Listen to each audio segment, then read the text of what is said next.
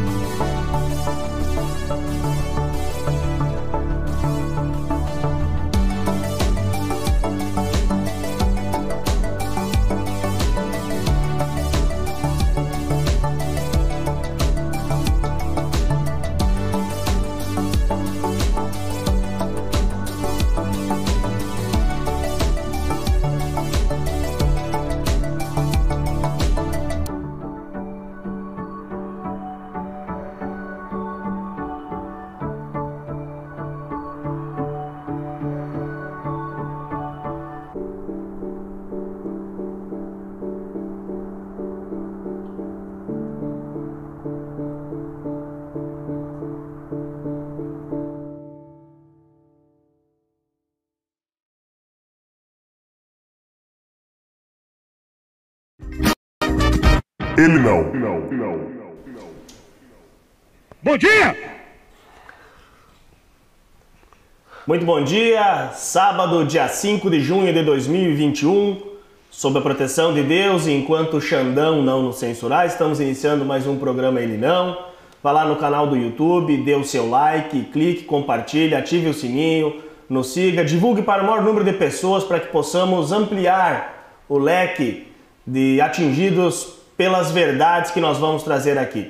O programa Elenão, como todos os sábados, procura resgatar aquilo que muitas vezes não aparece na mídia tradicional. Queremos trazer, de um modo divertido e reverente, as visões da semana na política, o panorama nacional e mundial, de uma maneira descontraída, mas também muito séria. No país em que mais de 14,8 milhões de pessoas foram curadas da Covid, o Brasil é o país que mais curou da Covid. No país que é o quarto que mais vacina pessoas no mundo. O país que é apenas que é um dos seleto grupo de seis fabricantes de vacina. Nós temos o orgulho de trazer para os senhores aquilo que muitas vezes a imprensa tradicional omite. E dessa maneira estamos iniciando mais um sábado com a proteção de Deus e esperando fazer um programa a contento para todos os senhores.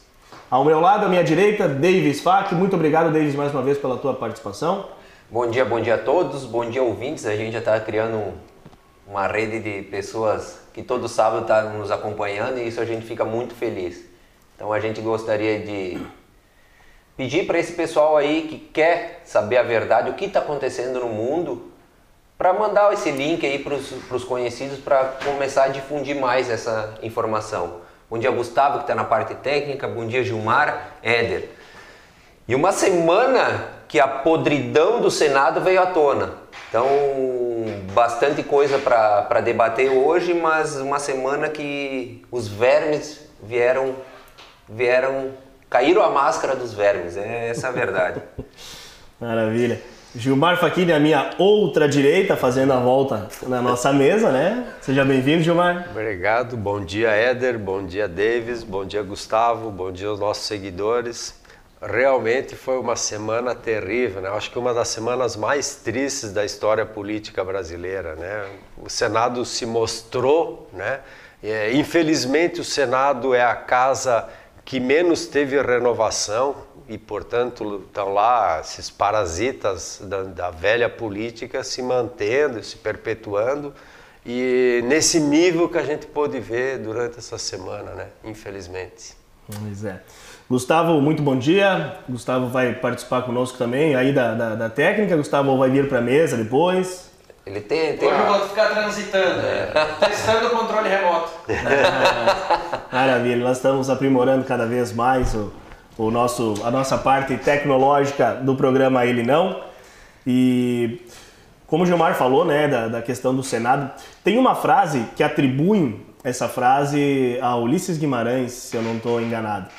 Ele diz que se vocês estão apavorados com esse Congresso, isso lá no Congresso eleito para Constituinte, esperem para o próximo. Né? Eu não sei o quanto é verdadeira essa frase atribuída ao Ulisses Guimarães, mas ela tem muito de verdade. Cada ano parece que o Congresso consegue se superar. Nós estávamos com expectativas de uma renovação, aí nós começamos a ver que os que entraram no espírito de renovação já também não são tão novos assim, acabam praticando muitas vezes a velha política, e nós ficamos à mercê aí de situações que nos constrangem enquanto brasileiros. Eu fico imaginando um- um- alguém que mora no exterior ter que explicar para os nativos como funciona a política no Brasil. Realmente deve ser um trabalho muito cansativo. Mas estamos aqui para passar a limpa a semana. Vamos para a primeira pauta.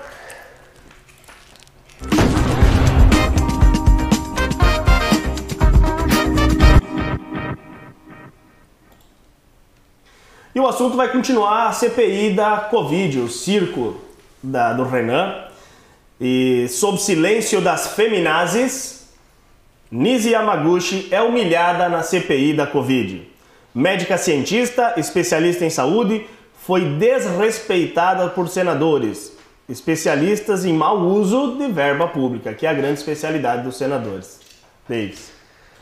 Ah, cara, essa semana foi, Foi pesado. foi cara, quem viu? É que assim, ó, eu, tô convencido de uma coisa. A população não tá sabendo o que está acontecendo, tá? Porque a manipulação da mídia é tão grande que o que aconteceu essa semana com a Nise só veio à tona porque foi algo tão absurdo, o desrespeito dos- de três senadores com ela, que não tinha como abafar tamanha explosão, vamos dizer assim. Porque o que o senador Otto Alencar, o que o Omar Aziz, o presidente da CPI, e o que o canalha do Renan Calheiros fizeram com Não, ela, é vagabundo. aquele vagabundo do Renan Calheiros, Porque é canalhas são todos. Canalhas, o Renan é o vagabundo. Cara, o, o- o desrespeito, querer, eh, querer desconstruir a imagem de uma médica que há 40 anos atua no, em- com pacientes terminais de câncer e AIDS, o que eles fizeram foi extremamente eh, humilhante e vexatório para a Câmara do Senado, sabe? Tanto, tanto que uma senadora da oposição saiu do gabinete dela, veio lá na audiência da CPI pedir para respeitarem a, a médica porque ela não conseguia falar. Ela era questionada e quando ela começava a responder, eles, eles interrompiam ela. E ela também foi desrespeitada. Isso. Foi.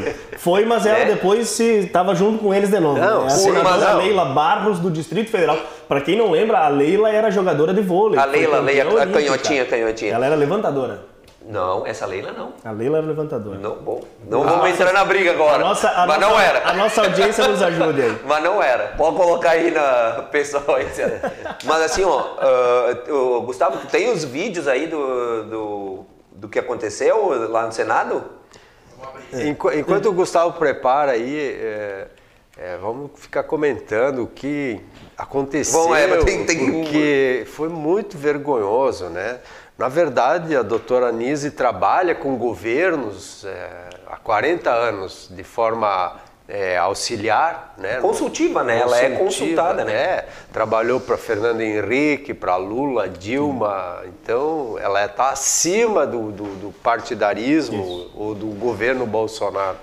Na verdade, ela é uma cientista, né? É, tem aquele a CNPq tem o currículo Lattes Sim. das pessoas, né? O currículo dela é, é extenso, difícil até de ler, né? Falando no currículo Lattes, é importante falar que depois apareceu aquela outra doutora Luana. doutora Luana, que eu fui pesquisar no currículo Lattes e não tem nada, absolutamente nada. Eu pesquisei e não tem Eu- nada. E pesquisei da minha esposa, que é uma médica só, é uma médica, professora universitária, está fazendo um mestrado, tem um MBA e está lá no currículo Lattes.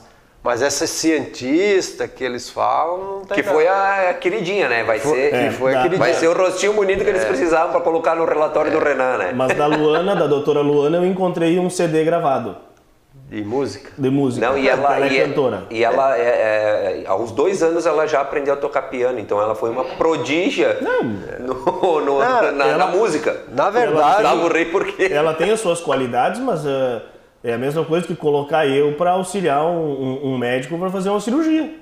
Não é. É. o meu lugar. É, na verdade, ela, eu não vou desmerecer as qualificações que ela tem, porque pode ser uma pessoa muito inteligente, conseguiu uma bolsa lá que ninguém também nunca tinha ouvido falar do, do que, que era, mas ela é uma estudante. Sim. Na, na- não tem como comparar ela Não, com a doutora foi- Nise. É a mesma coisa que nós pegarmos e fazer uma comparação entre Beethoven e o Pablo Vittar. Gilmar, ela foi extremamente desrespeitosa com os médicos que prescrevem tratamento precoce. Chamou-os de terraplanistas. É, dizendo que é, não é tem que- como estar num lado, pular, pular do, do, do- de uma terra plana, É que ela- ela- colegas de profissão, para agradar o vagabundo do Renan Calheiros. Ela usou palavras, ela usou palavras, ah, frases de efeito da esquerda toda ali para agradar o pessoal dela. E ela foi convidada para trabalhar na Secretaria de Saúde do Estado de São Paulo. Ela ia estar no lugar certo, né? Trabalhando com o canalha do João Dória. o Dória, o Dória conseguiu mais uma vez se queimar, né? Ele, ele consegue abraçar É, a o fogo, a fogueira. O Mandetta, quando saiu, ele chamou o Mandetta para trabalhar, e o Mandetta negou. E agora o Dória, oportunista como é, chamou essa doutora aí, doutora, vamos dizer Não, assim. ela- ela é doutora, ela é tem- médica. Tá, mas tudo bem. Ela é chamou ela para integrar o gabinete de saúde de São Paulo e que foi negado por ela. Não, ela é médica, mas ela não é Ela é cientista. Ela, médica, não, ele não é tem cientista. nada. Então, E- e- e ela tá Mas cinco que ela não tem nenhum doutorado que se saiba até agora, pelo que se viu aí, que tentaram pesquisar também, ninguém descobriu nenhum doutorado. Chegou a nossa dela. resposta ali, ó. Leila Gomes e Barros, brasileira. De Brasília, é, também conhecido como Leila do Vôlei, é uma política e esportista brasileira, partido PRB. Márcio Beal, lá de Chapecó, mandando essa mensagem. Um Obrigado, abraço, Márcio. Márcio. Só não A- manda, a manda nossa, aí, manda aí se, se ela é levantadora ou A não. nossa dúvida é se ela é levantadora Não, ou ela é atacante. e canhota ainda por cima, Ok. cara. Caiota não surpreende. É, canhota. Ela tá no lugar certo, então, né? Não, ah, só pra. Só, Só, só quero ler essa questão do João Dória para entender, Ah, porque tá, ele tomou fala. uma invertida ontem do, do, do ministro Queiroga. Ele acusou o Ministério da Saúde de não ter enviado nenhuma dose da, da Pfizer para São Paulo. E o ministro disse que foi enviado 936 mil doses. E aí o ministro respondeu, entre aspas, Senhor governador, antes de emitir esse tipo de comunicado, informe-se com seu secretário de saúde como funciona a tripartite. Daí conversamos. Pare de palanque, precisamos unir o Brasil. Gostei do ministro Queiroga, que não é um agente político partidário, mas está tendo uma posição que ele percebeu que com canalhas tem que ter uma postura firme. Mas voltando ao assunto da Nise, porque Sim. não tem como a gente Não, não tem como fugir. Não, é, eu também a, queria a- a montar um- comparação dela, ela é uma senhora, ela é uma, foi uma lady. Ela foi uma lady. Ela ouviu aqueles impropérios que qualquer outra pessoa já teria. Estava lá na condição de, de convidada, né? Qualquer outra pessoa teria levantado e ido embora, ou respondido, né? De, de forma deselegante. o tom, né? Pelo menos, né? Subiu o tom, é. Vamos e lá, para comparar com essa Luana aí, é, todas as vezes em que tentavam com a doutora Nise fazer uma comparação da, da postura dela com outro cientista, ela falava sempre respeitosamente daquele cientista. Não, eu respeito muito, ele tem um trabalho de muitos anos, ele faz isso e tal, né? mas eu discordo por isso, por aquilo. Né? Foram perguntar para essa Luana aí a respeito da doutora Nise, ela disse que ela só, só dá pitaco. Uma pessoa que não tem currículo. Sim. Ela não tem currículo. Olha, ela representa a arrogância da esquerda. A arrogância é justamente da, da, da A ignorância. a arrogância é por ser da ignorante. esquerda. Ela não foi lá para debater ciência, porque ela não conhece, ela não sabe. Ela, Ela foi foi lá para atacar, a, a mando daquela corja, ela foi atacar uma cientista E, renomada. e eu ouso dizer que ela foi orientada a referendar o, o relatório feito do Renan Calheiros. Ah, sem Para dúvida. dizer aquilo que ela... Eu, eu quero passar um, um- vídeo do senador Otto Alencar, que é ortopedista, só que é político há 30 anos, ele é, foi governador, foi deputado federal, ou seja, ah, os profissionais de medicina sabem que é praticamente impossível conciliar um mandato com uma atuação na medicina. Muitas vezes tem que abrir mão da, da, da carreira de, de medicina. Mas o senador Otto Alencar, que é ortopedista, ah, tentou humilhar a doutora Anice Yamaguchi. Prestem atenção, porque logo no início ele faz uma pergunta e a doutora Anice responde. E ele continua fazendo o seu circo, insistindo, e no final ele responde aquilo que ela havia dito, e ela, muito educada e paciente, apenas ouve e não se defende. O que causou mais revolta ainda, né? Porque a gente esperava uma reação da doutora. É, é, ela tentou, né, não deram espaço, É. acabaram cortando. É. Vamos, vamos a esse vídeo, é dois minutinhos. Teria disponível nesse país que já tem 17 milhões de contaminados. A senhora ia ter 17 milhões de exames para para comprovar, para comprovar que o paciente teve a doença. E eu pergunto à senhora, qual é o exame de escolha que se deve fazer para mostrar se o paciente desenvolveu imunidade ou não? A senhora vai dizer qual é o exame, pode dizer, não precisa explicar. Pode dizer qual é o exame. neutralizantes. Né?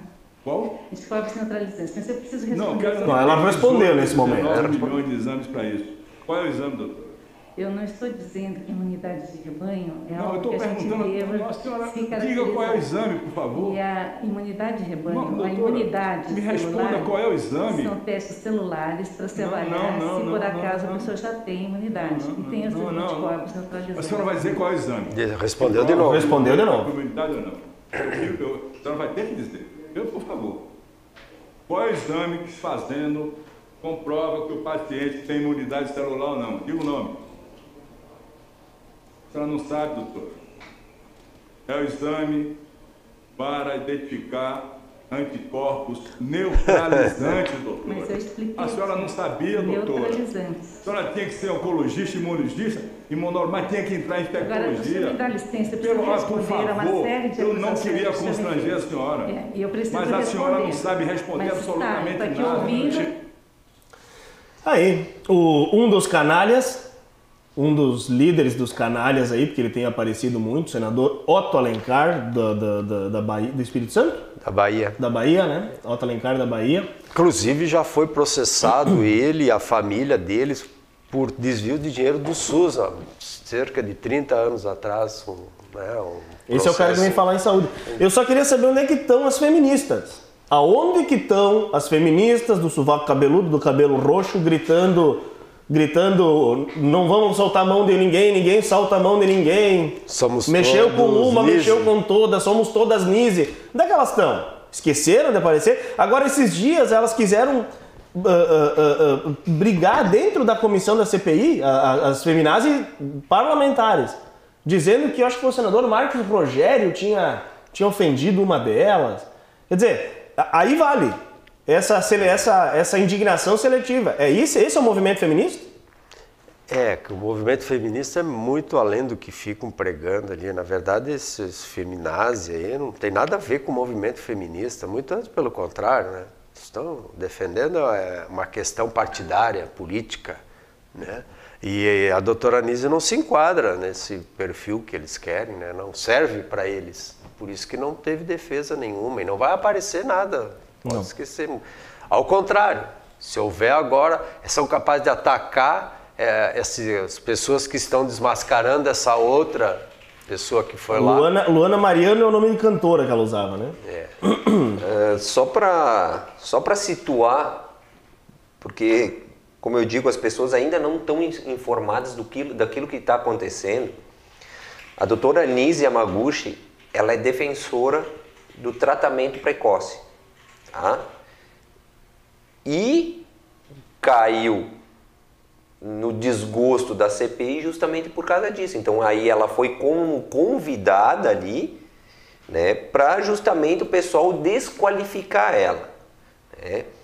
E tá aí o vídeo do, do Otto Alencar que tentou desqualificar ela, ele fez uma pergunta, ela respondeu corretamente e ele não deixava ela falar. E depois ele fez outra pergunta para ela que ele queria saber qual que era a, a espécie, o gênero do coronavírus. E ela deu a resposta correta novamente. E ele novamente interrompeu ela, não deixou ela falar, dizendo que ela não conhecia. E fez a pergunta e ela não respondeu mais, porque ela já tinha respondido. E depois ele respondeu de forma equivocada. E ainda acusou ela de desconhecimento. Cara, o negócio foi tão absurdo. Isso eu estou falando só do Otto Alencar, nós estamos falando agora. Sim. Né? E, a, e a doutora Anise se manteve calma o tempo todo, falando nesse tom de voz dela, que despertou a fúria do Omar Aziz, o presidente da CPI, que quando ela disse que o tratamento precoce ele é, é um tratamento depois que a pessoa está infectada e a vacina é preventiva. É duas coisas totalmente diferentes. Ela, ela queria vacina deixar... não é tratamento. A vacina, vacina não ela, é. Ela usou essa expressão. Ela, exatamente, ela usou isso. A vacina é preventiva. E o tratamento precoce é um tratamento depois que a pessoa está infectada. É duas coisas totalmente diferentes. E isso aí despertou a fúria do Osmar Aziz. Omar. Omar Aziz, que ele, ele falou que as pessoas não podiam ouvir o que, que a médica estava dizendo. E ele, ele disse: Eu não sou médico, mas vocês não podem ouvir o que a doutora Anísia falou agora. Cara, assim, foi, foi é, tão teve, absurdo. Teve cara. uma outra frase que ele se dirigiu a um senador e ele disse: assim, Não, deixa ela falar, nós já, nós já temos as nossas respostas. Não vai mudar a nossa opinião. Não vai mudar a nossa opinião. Falou para a senadora Leila: Deixa ela falar, não vai mudar a nossa opinião. Quer dizer, o relatório já está feito. Pra... E teve um momento também, mais uma do Omar Aziz, que foi a hora que ele ficou indignado. Que foi nesse momento daí ele ampliou e disse: ah, A senhora vem com a fala mansa e as pessoas que têm a fala mansa acabam convencendo mais do que os que gritam. Mas, por favor, não ouçam o que essa doutora Não ouçam o que ela, essa doutora Mas ela vai fazer o que lá, então? É, é foi para ver o nível desses senadores, né? O nosso Senado é uma vergonha, sabe? É vergonhoso. As pessoas estão aí, eles estão ali numa guerra política para voltar ao poder. Essas, essas, raposas, elas querem o poder de volta. E eles vão. Única, eles já têm um relatório pronto e eles vão pedir o impeachment do Bolsonaro com isso. Eles vão fazer um estardalhaço. Mas para surpresa de ninguém, eu acho, é. né? Sabe que, que, no início, quando começaram a montar o circo todo, uh, eu confesso que eu fiquei preocupado. Não pelo que eles pudessem encontrar com relação ao presidente Bolsonaro ou ao Ministério da Saúde, mas justamente porque o relatório já estava pronto. Já esse relatório já nasceu na cabeça do Renan, sabendo que ia ser apresentado no final. Com a presença do Renan, do relator, eu torci para que ele continuasse perdeu um pouco de credibilidade a CPI. Bom, peraí, se, um, se, se, o Renan, com 14 inquéritos, é o presidente de uma comissão de inquéritos, alguma coisa não está certa no país. Mas aí depois veio os outros cavaleiros do apocalipse, né? O, o, o senador saltitante lá, o Randolfo Rodrigues, o Fala. Otto Alencar, o Fala Fina, o senador de Pevate, como o Bolsonaro chama. Uh, por que senador de Pevate? Porque o presidente Bolsonaro diminuiu o DPVAT, que é aquele imposto obrigatório que todo mundo paga, de modo significativo. E o senador Randolfo Rodrigues, aliado ao seu partido, a Rede Sustentabilidade, entrou na justiça para que o povo brasileiro pague mais o seguro DPVAT. Só para as pessoas entenderem esse tipo de situação, que, que eles entram na justiça para o povo pagar mais. Então, o senador DPVAT, que é o senador Randolfo Rodrigues, o senador Otto Alencar, que tem um histórico de de, de, de, de corrupção, de, corrupção de, de, de, investigações contra ele, Ele tem até uma improbidade administrativa por ter é, feito grampos de opositores lá na, na Bahia. Ou seja, é um ditador e vem falar em democracia. O, o senador Renan Calheiros, que é hors concurso em corrupção, não precisa nem falar sobre ele, e o Omar Aziz querendo presidir uma CPI que fale de saúde, justamente tendo a sua esposa, seus irmãos presos por desvio de 260 milhões na área Médico. da saúde. Ah, da saúde, médico. Na área da saúde. E aí, então, quando essa CPI foi montada dessa forma, eu fiquei mais tranquilo. Disse, olha, nós só precisamos fazer o que estamos fazendo aqui. Que é o quê? Levar para as pessoas que muitas vezes não têm acesso à informação correta as verdades. Davis, tu disseste até antes Olá, que a doutora, a doutora Nise foi tão humilhada que ganhou notoriedade o discurso dela. Eu Eles não conseguiram abafar É. o justamente por causa Mas eu disso. diria mais, Davis, porque a imprensa tradicional abafou.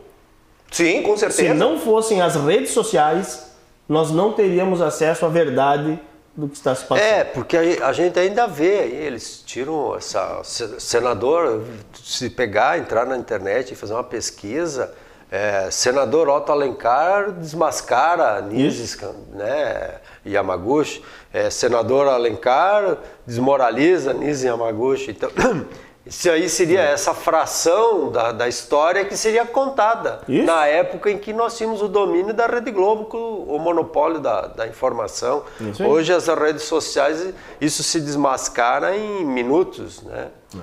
É, as redes sociais têm ajudado muito nesse processo. O pessoal está da verdade. contribuindo aí, É, vamos ler o recado aqui do Fábio Gislene.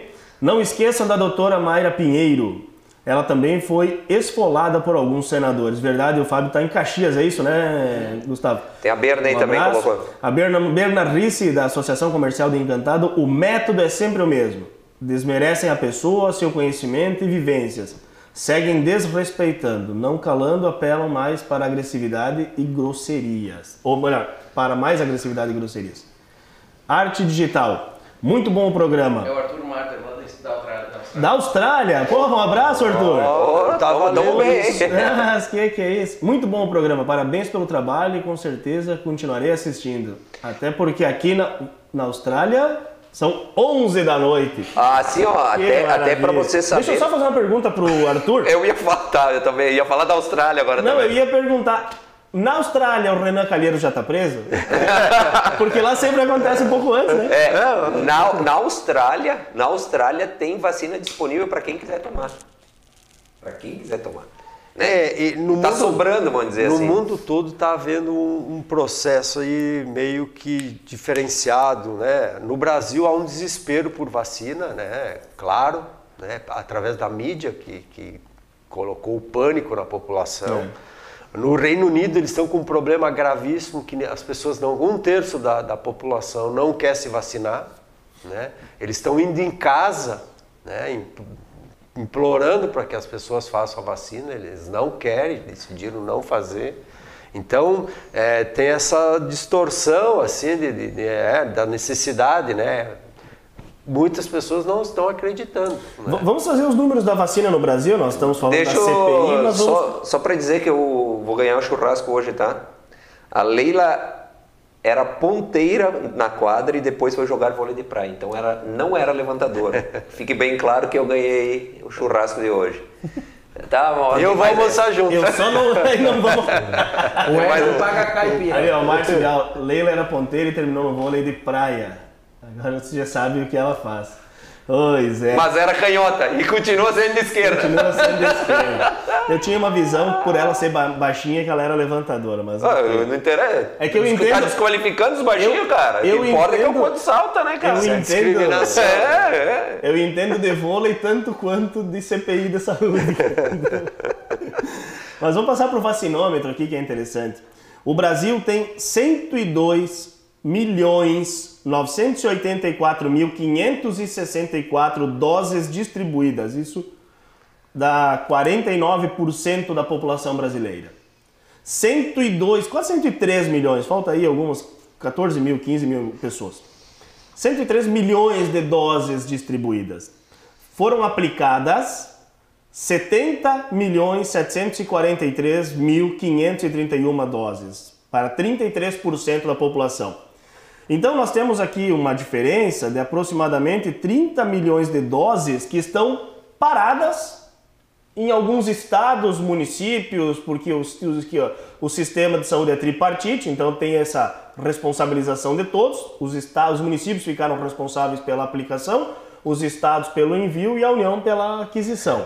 É muito estranho essa diferença toda no Brasil, porque nós somos, se não o maior, um dos, maiores, dos países que tem a maior logística de a melhor, vacinação. A melhor do mundo. É. Porque é nós, nós temos tradição, eu acho que temos uma das maiores tradições em vacinar a população. Então aqui seria quase que imediato, sai do governo federal, em um, em dois dias essa, essas vacinas deveriam ser distribuídas. Então ali me parece que tem o componente político né, acontecendo no estado ou em alguns municípios para deixar esse número mesmo defasado, né? So, sobre isso é importante dizer que a vacina foi aprovada pela Pfizer, pela Anvisa no dia 17 de março, um domingo. Dia 17 de março a Anvisa autorizou as vacinas de modo emergencial. No dia 19, Encantado vacinou a primeira pessoa. Aí eu pesquisei um município no interior do Amazonas. Que eu pensei, bom, lá logística, né? Se não se, né, não se mede distância, se mede dias de barco. No é. dia 19 eles vacinaram a primeira pessoa. Ou seja, nós tivemos um projeto de logística, um processo de logística liderado pelo general Pazuello, que está sendo muito criticado, mas que era o homem da logística no exército, que levou imediatamente vacina para toda a população brasileira. E aí, nós temos situações como é o caso de Curitiba. A capital do estado do Paraná, Curitiba, liderada pelo prefeito Greca, fechou desde quinta-feira, por causa do feriadão de Corpus Christi, os postos de vacinação, vai reabrir só segunda-feira. Parabéns. E aí nós ficamos parabéns, atrasados. Parabéns. Depois Nós- a gente tem que ficar ouvindo o desaforo E- da esquerda. E aí, vamos lá. Vamos pegar um número outro aqui. São 30 milhões de diferenças de doses. Tá? 30 milhões de diferenças de dose de vacina.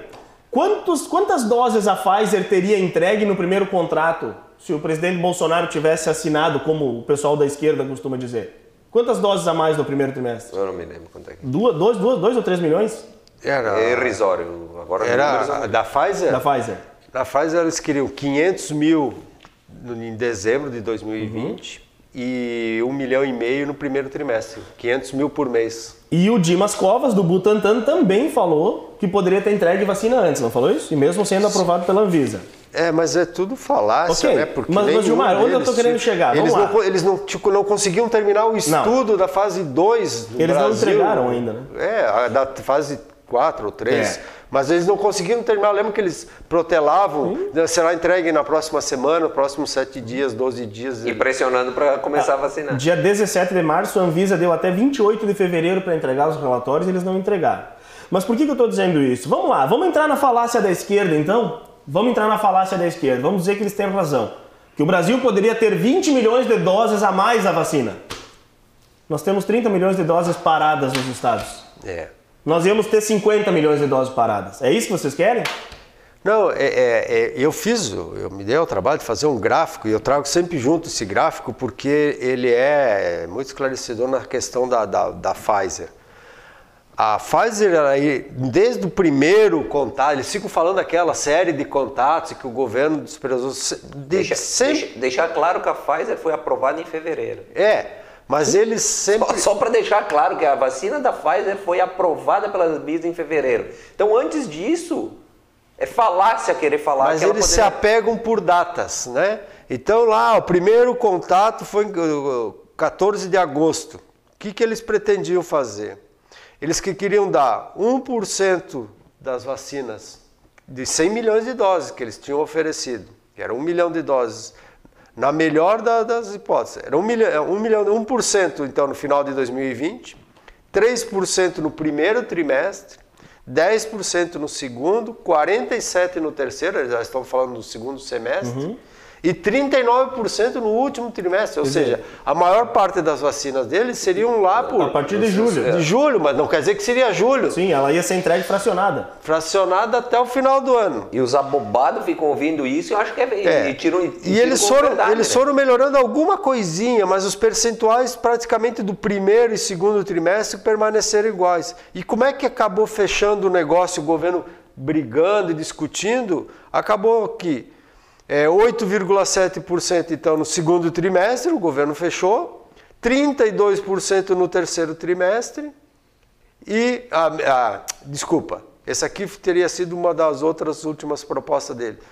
O governo fechou 14% no segundo trimestre e 86% no terceiro trimestre, ou seja, 40 milhões de doses o governo conseguiu antecipar três meses. Quer dizer, nós não perdemos nada. Po- Podemos ter tido uma pequena defa- defasagem no início, que eram poucas doses. Mas ele conseguiu antecipar 59 milhões de doses do último trimestre entendeu? E, e hoje sobra 30 milhões. Portugal tem aproximadamente 10 milhões de habitantes. Vacinou 37% da população. Isso são 3,7 milhões de vacinas aproximadamente. O Brasil teria vacinado 10 vezes a população de Portugal. E quando se fala em vacina, tu precisa pegar número absoluto. Tu não pode pegar o número proporcional, não, não. porque tu está falando da compra da vacina. E o Brasil é responsável por uma maior quantidade de compra de vacinas de todo o mundo. 20% de todas as vacinas que são exportadas no mundo são compradas pelo Brasil. Vamos explicar para o 20%. Gilmar Facchini, que é engenheiro civil, é o homem dos números. Explica para os mongolão o que, que é 20% num- numa fração, na fração. Vamos fazer uma matemática barata. Se quatro outros países comprassem o mesmo número de doses que o Brasil compra, não existiria mais vacina para nenhum outro país do mundo. Então nós estamos falando de, De aproximadamente aproximadamente 200 200 países. Só, qua- só cinco teriam, comprando na mesma proporção que o Brasil compra de vacinas, só cinco países estariam vacinando hoje. O resto estaria tudo esperando esses, esses países terminarem para ver o nível de vacinação. E outro fato importante quanto à vacina, né? que Então, a partir dessa semana, o Brasil está produzindo a- o IFA, né? que é o insumo básico, e aí a vacina será totalmente fabricada no Brasil, né? como tu disse antes, Isso? que é um dos seis países. Um dos seis e provavelmente num curto período de tempo poderemos estar exportando e ajudando outros países a vacinarem. E, esse, ass- e só, só vai, o Brasil só tem a IFA, a produção da- da- dos insumos, porque em agosto de 2020, o que, em- quem eles chamam de genocida, que é o presidente Bolsonaro, assinou um protocolo de transferência de tecnologia. Aliás, o Bolsonaro é tão genocida que em agosto, se antecipando a dezenas ou centenas de países, assinou um protocolo de transferência de tecnologia para que nós não dependêssemos mais do mau humor ou do bom humor da China. Porque hoje, não só o chinês. Brasil, mas o mundo está refém da China. E o Brasil está É. dando um passo adiante. Uma, uma informação importantíssima.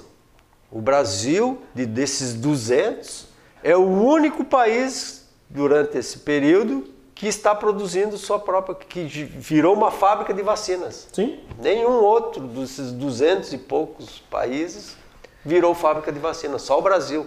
E, o, e o nosso presidente é o genocida. Isso aí. Cara, a, a- Isso aí. a questão da vacina é uma falácia tão grande que eh, se tu é que é muito complexo, é muito é muitas é muitas pontas. Então tu chegar a ter uma riqueza de dados, de informações e tu mostrar à tona como a gente está mostrando, é difícil para uma pessoa comum que tem que trabalhar, que tem que cuidar da família, que tem que fazer todos os afazeres buscar essa quantidade de informação. Então por isso que eu estou dizendo, as pessoas não estão sabendo do que está acontecendo e elas caem na cilada da mídia tradicional. É isso que as pessoas têm que se dar conta que se tu não tem tempo de estudar ou de buscar as informações corretas, pelo menos busque de forma correta com quem sabe. Entendeu? É essa a grande, a, a grande verdade que tem que vir à tona. Se você não está conseguindo buscar as informações com a mídia, mídia tradicional, divulgue o Ele Não, acesse o Ele Não, curta, compartilhe, convide outras pessoas para que nós possamos ampliar o número de, de de, de, de, espectadores. Vamos ler algumas mensagens aqui, Gustavo. Depois nós vamos para a segunda pauta. Marcos Antônio Cerato, ah, Marcos Cerato, lá de Chapecó. Bom dia, abraço pro Éder, um abraço, meu amigo. No Brasil, onde o empresário é um herói, visto pela esquerda e os sindicatos às vezes como um bandido. Ainda temos nosso Congresso sempre tentando esfolar o povo. É uma grande verdade, né? Nós somos o, empresário é o vilão, né? E geralmente ele é o vilão por quem nunca pagou uma DARF. É, porque. É, Temos mais É mensagens? só pagar o primeiro imposto. Olha aqui, ó. Essa mensagem volta novamente vem lá da Austrália, o Arthur, respondendo a pergunta aí do Davis, né? Tem estados aqui na Austrália que todos os residentes acima de 16 anos podem ser vacinados. é isso aí, ó, tu viu? Ah, Shirley. Ah, Chile. Ah, Shirley Bittar. em nome dos goianos, cumprimento o Éder e o Davis com esses debates. Ah, obrigado, Chile. Grande abraço, Shirley. Prazer a tua Ah, audiência. liga. Augusto Sangali. Boa, André. Tite é o mongolão da semana. Não sei, o mongolão é surpresa, né? Ah, essa, se- essa semana. Ah, é o próximo, é o próxima pauta, vai lá, Essa Gustavo. semana foi brabo pra escolher o da semana é surpresa hoje. ok, vamos, vamos, vamos então falar do mongolão? Vamos para a pauta, o espaço do mongolão.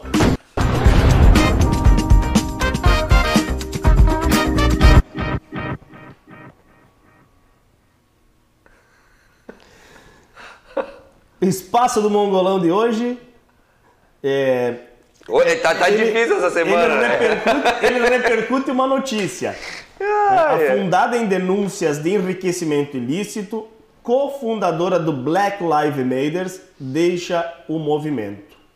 E aí, então, o nosso mongolão da semana, já vou passar pro Gilmar, não é a fundadora do, do Black Lives Matter, que é muito esperta, por sinal. E nem o movimento. E nem o movimento.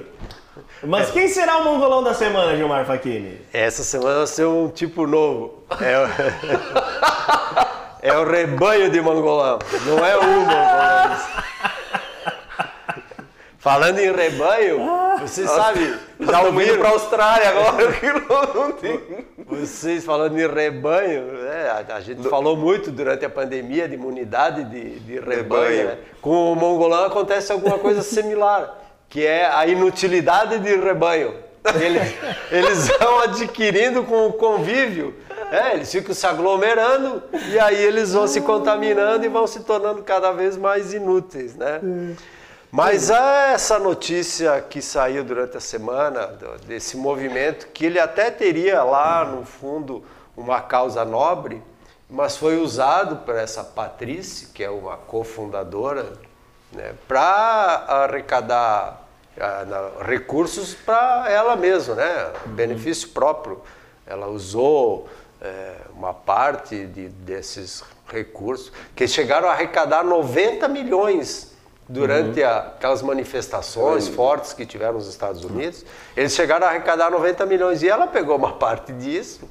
E aí foi, como todo esquerdista, marxista, É. foi viver bem. Foi curtir o capitalismo, né? Curtiu o capitalismo, foi lá, comprou quatro casas, né? Uma de 2 milhões de dólares, foi passar uns pegaram ela no final de semana nas praias de Malibu, né?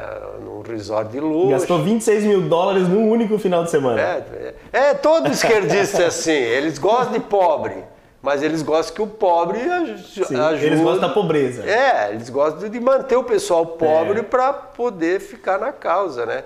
E o mongolão, então, assim, a manada, ninguém solta a mão de ninguém, É. por isso que eles se contaminam e eles ficam pegando essa inutilidade de rebanho, né? ninguém solta a mão de ninguém.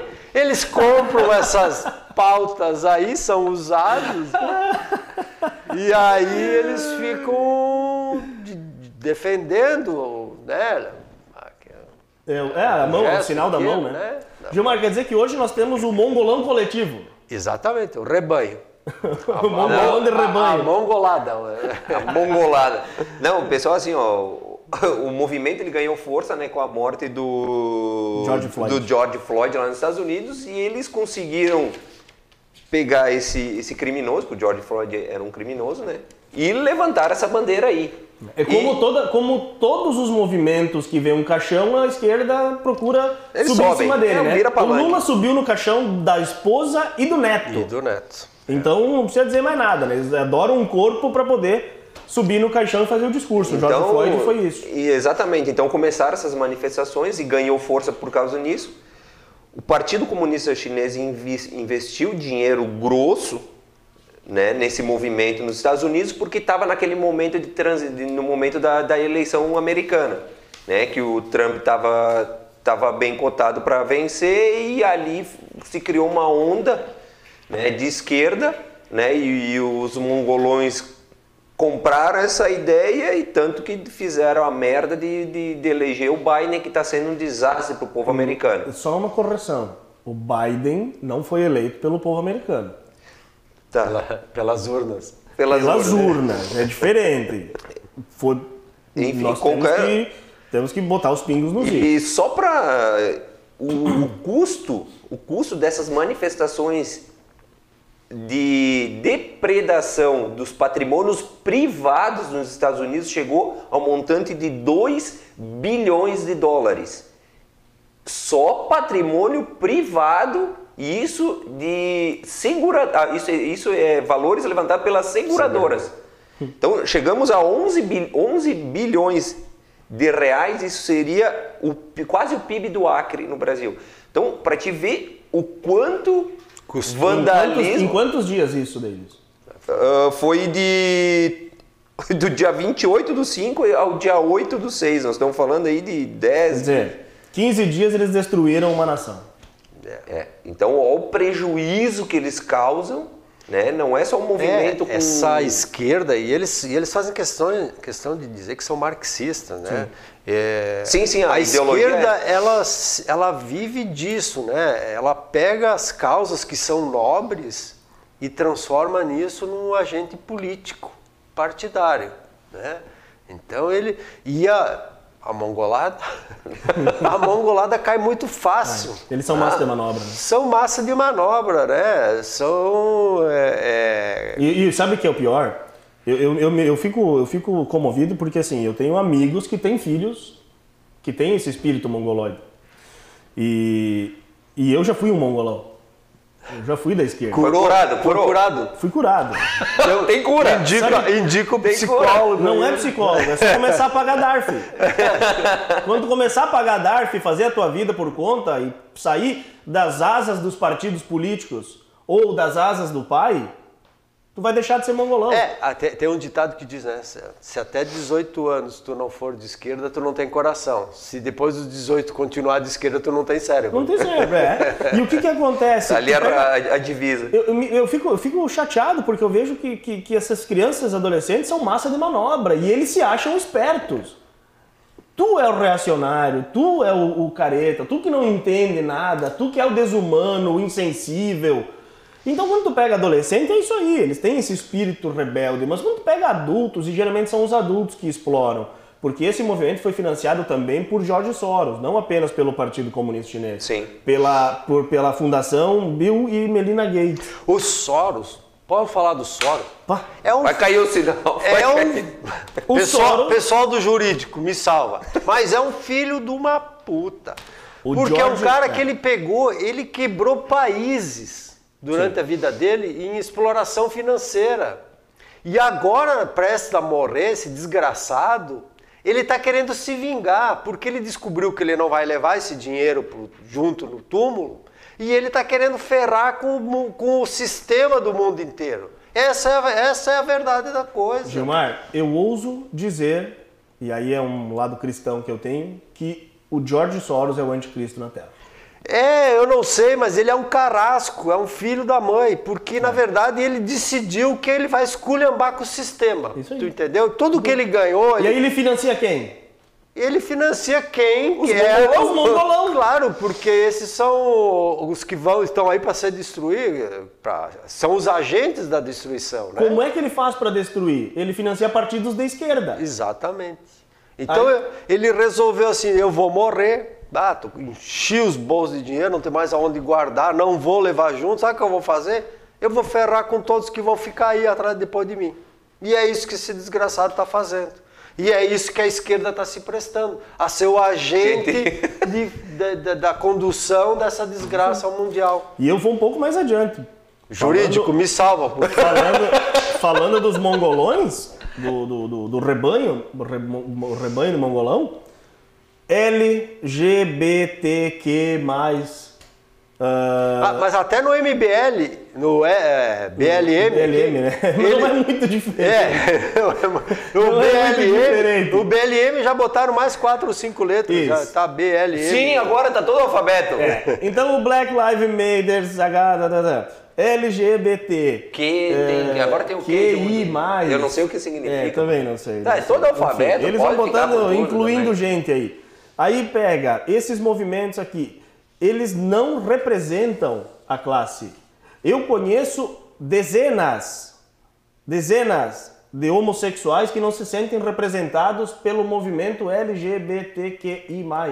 Porque sabe que esse movimento, ele é um movimento político partidário e é, é utilizado pelos líderes para atrair mongolões.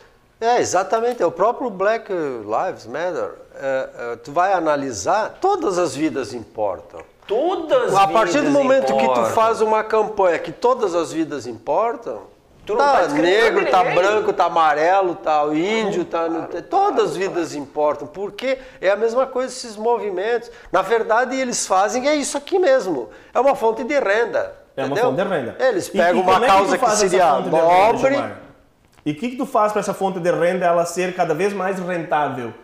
Tu faz a vitimização. Claro. Então tu vai lá, tu ataca um, um branco, um amarelo, um, um, um pardo, alguém que não é do movimento, e aí tu vai ter uma reação, geralmente eles atacam a polícia, porque daí vai ter a reação, eles queimam lojas, eles atacam comércio, aí vai ter a reação, e aí eles fazem o quê?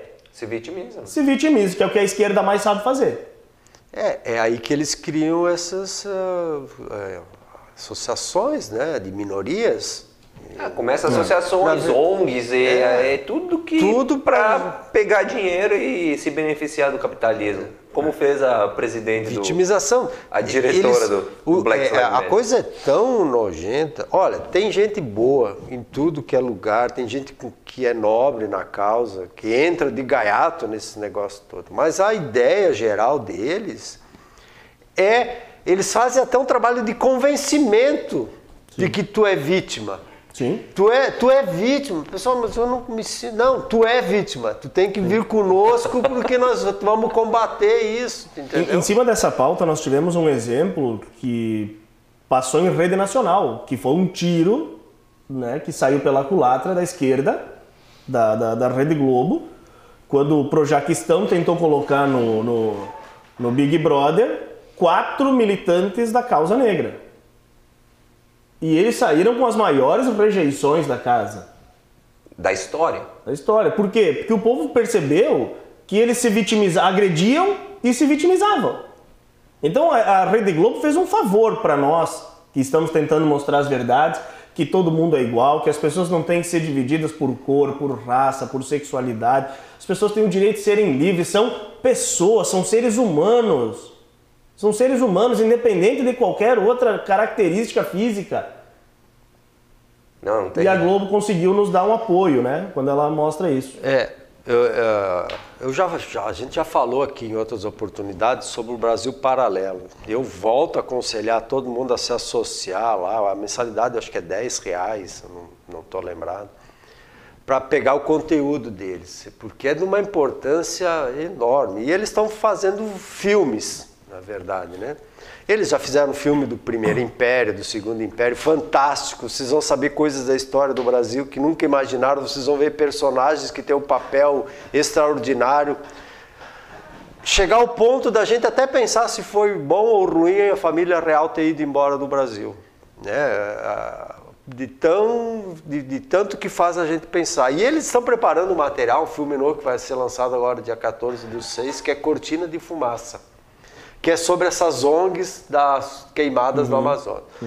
Eu vi ali agora um, uns trailers que eles. Só ainda na época que é trailer, né? Não sei como é Trailer. que chama. É, ainda, ainda é, Ainda é né? trailer, Por- né, Gustavo? Ainda é trailer. É, ainda, Ainda é é trailer. é trailer. Então eles lançaram os trailers sobre esse filme que vai ser lançado dia 14 e que tem lá algumas coisas, né? É, queimadas que usaram, tem queimadas daqui do, do, Do, do Itaim Bezinho? do Itaim, não é Itaimbezinho, como é que é? Reserva do Taim. Reserva. Ah, é lá Da embaixo, reserva do Taim. sul do, do perto de. Pelotas. Reserva do Taim, que, que usaram como se fossem queimadas no Amazonas. Tem outras queimadas que é de Mata Atlântica, não sei aonde e tal.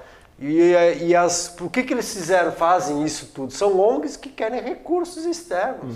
Na verdade, não é pela fauna, eles tocam fogo. Tem, né, provavelmente nesse filme vai até aparecer isso, né? Já tem processo de, de ONGs incendiárias, né?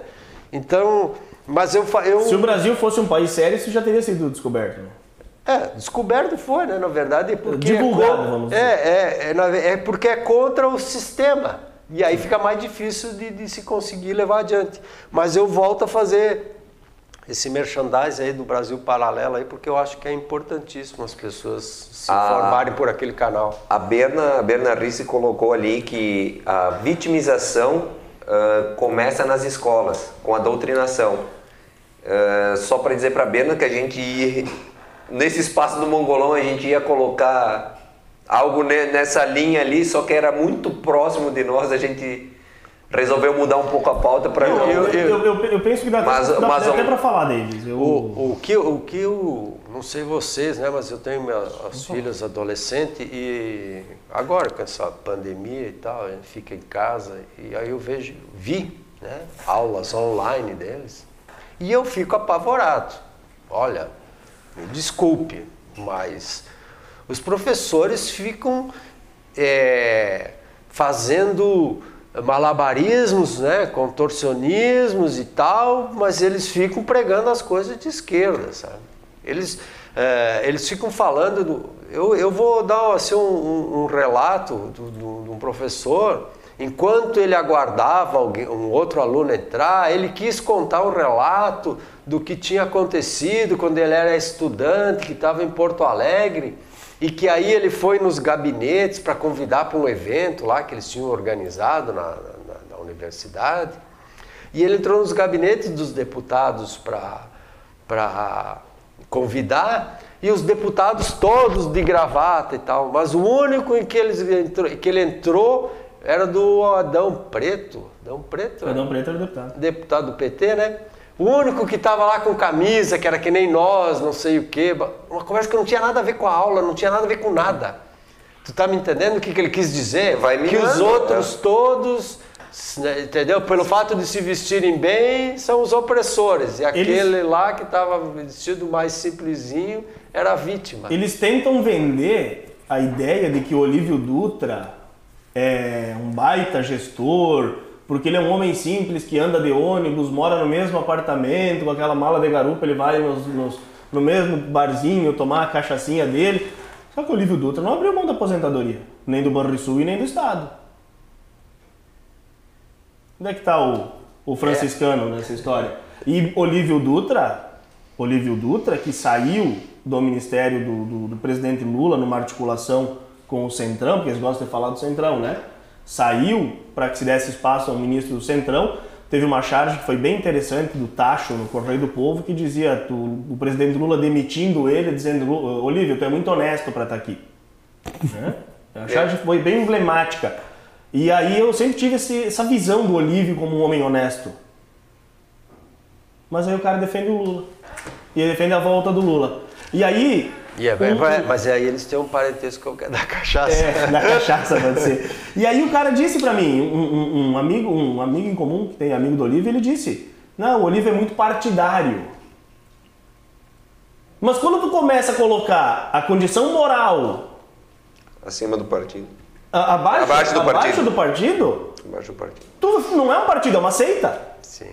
É uma seita. É a mesma coisa que o cara vai lá e, e, e, e, e- comete um crime contra uma criança por causa de uma seita. É a mesma coisa. É, ele, ele deve permitir a roubalheira porque ele é do partido. O partido assim. O, o que o Dave citou foi um perfil que está no Twitter, então é uma postagem pública.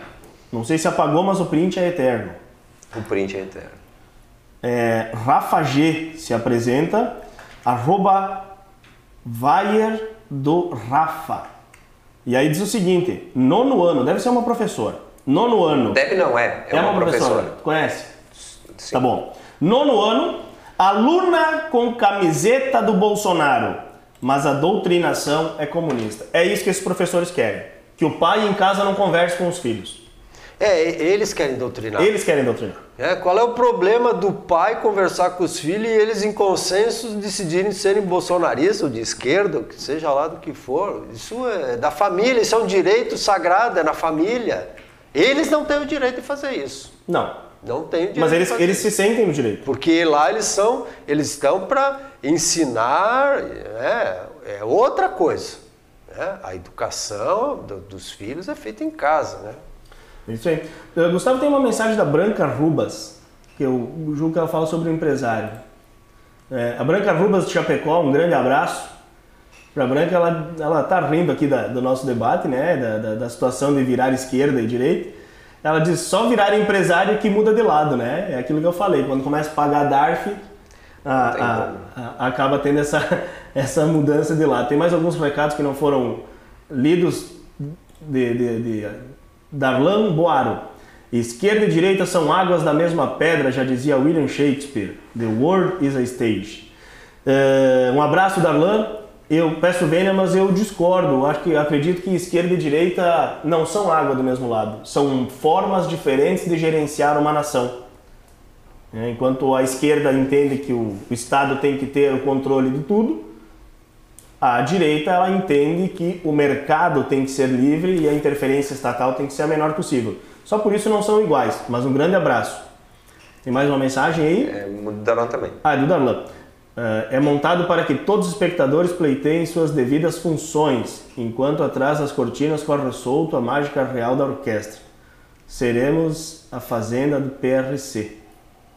Então, um grande abraço para o Darlan. Não consegui compreender essa, essa última mensagem. Ah, Gustavo, nós temos a- a- a- o link aberto para o nosso convidado. Temos. Ok.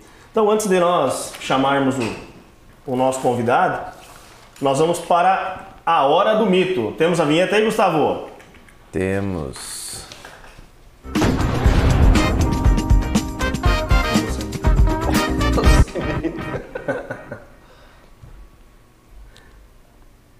A hora do mito de hoje.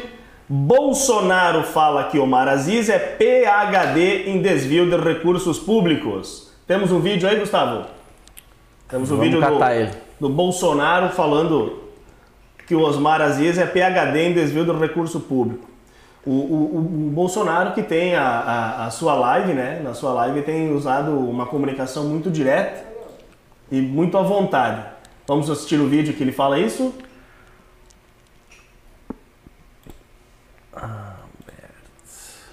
Vamos lá. Gustavo que até agora não veio para a bancada. É, ficou aí só nos bastidores. gente não é quem manda dinheiro para o Estado, é para quem desvia dinheiro do Estado. E falar em desvio, você tem um pegadinho do teu lado, fala com o Osmar Aziz. Omar Aziz. Ele é PHD em desvio de recursos. Sabe o que é desvio de recursos? Lá no estado do Amazonas. A Polícia Federal andou visitando ele. É da família dele. Então quem mata a gente numa pandemia, quem mata, não é quem manda dinheiro, no caso eu. Ou seja, presidente Bolsonaro muito transparente. E, e- e o grande desafio tem sido esse, né? Ele, a, a CPI hoje da, da Covid, ela tem sido a última bala de prata da oposição. Temos até uns números aqui, não sei se o Gilmar ou o Davis querem, querem ler, eu julgo que é bem importante nós, nós apresentarmos os números do país. Até, Gustavo, consegue enquadrar a câmera para o Gilmar ou para o Davis, não sei qual dos dois vai fazer isso? Para o Davis? Não, pode ser? Pode ser, Davis. Vamos então, lá. Gentileza. Vamos lá. O Brasil passou de 100 milhões de vacinas distribuídas.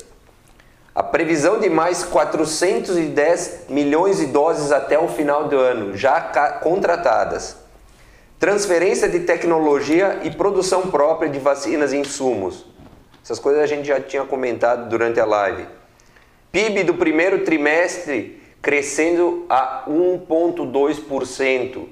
notícia que os agências de checagem tentaram, o pessoal tentou desmascarar o governo Bolsonaro e as agências de checagem eh, tiveram que dar o braço a torcer e dizer que o Bolsonaro estava certo, tá? Bolsa de valores A agência de checagem fez fake news, porque ela disse que era fake news e era fake news dela. É. A Bolsa de Valores bate recorde. Ela bateu duas vezes essa semana um recorde histórico. Bolsa de Valores. Passou de 128 mil pontos. 128 mil pontos. O dólar segue em queda. Quase um milhão de empregos gerados em 2021. Entrada de investimentos em ritmo crescente. Faturamento da indústria cresce 2,2% em março. O Porto de Vitória, no Espírito Santo, fecha o primeiro trimestre com o melhor resultado nos últimos 10 anos. O volume equivalente movimentado foi de 25,8% maior que o registrado no mesmo período do ano de 2020. O Porto de Santos registra lucro líquido recorde em 2020. Setor elétrico terá. Parênteses. Porto de Santos que é o motivo do inquérito contra o ex-presidente Michel Temer, que a vida inteira foi loteado em benefício de alguns partidos e alguns agentes políticos. Né? É importante a gente é, sim, esclarecer essas Cada notícia dessa tem um, teria um comentário, né? Porque é só notícias boas. Diria, infelizmente são notícias é, como boas. Como diria Daniela, Daniela Lima? Não? É, a mongolona de semana passada, infelizmente é notícias boas, né? O setor elétrico terá 365 bilhões de investimentos até 2030. Exportações de produtos do agronegócio ultrapassam 10 bilhões em abril. Crescimento foi de 39% em comparação ao mesmo mês de 2020. Transporte ferroviário de cargas cresce 30,1% em março de 2021.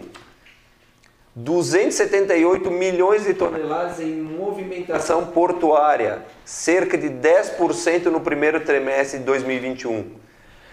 Ai, ai, vamos lá. Exportações do agronegócio batem recorde no mês de março. Mais de 225 milhões em créditos para médias, pequenas e microempresas. 225 milhões para as empresas. Exportações de frutas crescem 21,3% nos quatro primeiros meses de 2021. Produção mineral cresce 15% e cria mais de 11 mil novos empregos no primeiro trimestre de 2021. Como é que você se Posso coloca no lugar da oposição? É, Gilmar? Eles têm que destruir, né? Porque a, o crescimento do país, embora essa pandemia, é, tá aí, tá, tá olhos vistos, está se diferenciando no mundo todo, né? A questão do PIB, né? A gente já ouviu o pessoal de esquerda dizer, mas eu não como PIB, né? Já ouviram essa frase? Eu não como PIB, eu não como dólar, não sei o quê. Só que são coisas que influenciam na, na, na, na nossa vida o tempo inteiro, né? O PIB, na verdade, é a variação do consumo, da, é a medição do, do consumo da população. Se o PIB está crescendo, é sinal de que a população está consumindo mais nesse período. Não é a riqueza do país. Na verdade, o PIB sempre é. Se, se o país não fizer nada, ele tem um PIB zero. Né? Hum. Então, o PIB é medido na medida em que as, a, a, economia vai se movimentando. Então, se ela tem um crescimento na economia, ou as pessoas estão gastando, estão aumentando o seu poder de compra, o PIB vai subindo e com junto com a baixa da taxa de juros, né? Então é, é uma coisa muito importante. E além, claro, também, que, que influencia no PIB, é o investimento das indústrias, né? Em comprar maquinários, empregar pessoas, remunerar melhor. Então esse crescimento todo, quando se fala do PIB, na verdade não é que porque o PIB cresceu vai melhorar a vida das pessoas o, PIB só está mostrando que a vida das pessoas está melhorando e por isso que está atingindo esse índice, né? E, e a bolsa de valores as pessoas têm que entender e saber diferenciar. A bolsa de valores, até no sistema especulativo, que é quando as pessoas acabam jogando com o crescimento de, de, de, das, das ações, ela demonstra o índice de confiança no país. porque as pessoas não investem em país que não tem confiança. Só que a bolsa de valores ela é muito atacada pelo PT, né? Pelo PSOL, pelo PCdoB. Eles chamam os barões do mercado financeiro, o mercado especulativo. Um dos maiores especuladores do mundo, Gilmar falou agora há pouco, é George Soros, que é o financiador do PSOL, do PT, do PCdoB. Então eles estão, eles estão fazendo um discurso, mas não abrem mão do recurso que ele financia. Os banqueiros, qual é o período que os banqueiros mais ganharam dinheiro? Durante os governos do PT. Durante os governos do PT. Foram é, eles que financiam a esquerda o Isso, tempo inteiro. isso em live, o Ciro Gomes admitiu Sim. para a corja deles que o Brasil está pagando a menor taxa de juros da história. Que não era Da pra espalhar pra ninguém, Que né? não era para espalhar para ninguém. o pra- Brasil. falem baixinho, ele disse. o- é, ele falou, o Ciro falou assim: não falem, vamos falar baixo. Bolsonaro está pagando a menor taxa de juros da história. Por que, que é né? importante que é pagar a taxa de juros para eles. baixa? eles- Não é vergonhoso, não, é uma realidade que não tem como, né? Eles tinham que ter a alta taxa de juros porque eles tinham que financiar a mamata deles, né? Por que, que é importante entender que a, a, a- a necessidade da taxa de juros baixa? Não é só para o crédito na ponta para o nosso, pro nosso consumidor, para o empresário. A taxa de juros baixa, ela diminui a rolagem da dívida, porque a dívida ela é indexada na taxa de juros. Que é outro crime, se eu pegar esse teu gancho aí, outro crime que cometeu o PT, o Lula. Quando eles disseram lá atrás que o Brasil tinha pago a dívida externa, foi uma grande mentira. Na verdade, não é uma grande mentira. É como eles sempre fazem. Eles fazem um, pegam um pedacinho da verdade e constroem uma grande mentira. O que, que eles, o Lula fez? O Lula pegou realmente recursos e quitou a dívida externa. Mas ele quitou uma dívida em que a taxa de juros era 0, não sei quanto por cento ao mês. Mas para quitar isso, ele pegou dinheiro nos bancos internos no Brasil, pagando 10 vezes a taxa de juros. Ou seja, a, a dívida interna, que naquela época ela era menos de 1 trilhão, ela passou para 3, 4 trilhões. Então ele não pagou nada, ele só aumentou a dívida e, e a taxa de juros que agora né, o país está sofrendo muito para pagar. E quando antes era, tinha um, uma- um prazo maior de amortização e com umas taxas insignificantes. Ah, é. Em seguida nós teremos um convidado e para esse convidado nós vamos entrar com a pauta antes e depois nós colocaremos ele. Deixa eu perguntar até para o Gustavo, vocês devem estar percebendo que nós estamos tendo uma comunicação aqui é, com o Gustavo que está na técnica, eu vou ter que fazer ela no ar mesmo. Gustavo eh, está liberado para participar ou ainda o Jamil Albuquerque não Ele participa? entrou e saiu. Tá, ok. Mas Nós vamos fazer a pauta, porque o o- nós temos um convidado hoje muito especial e depois nós o apresentaremos. Mas vamos fazer a próxima pauta, quarta pauta, Gustavo, por gentileza.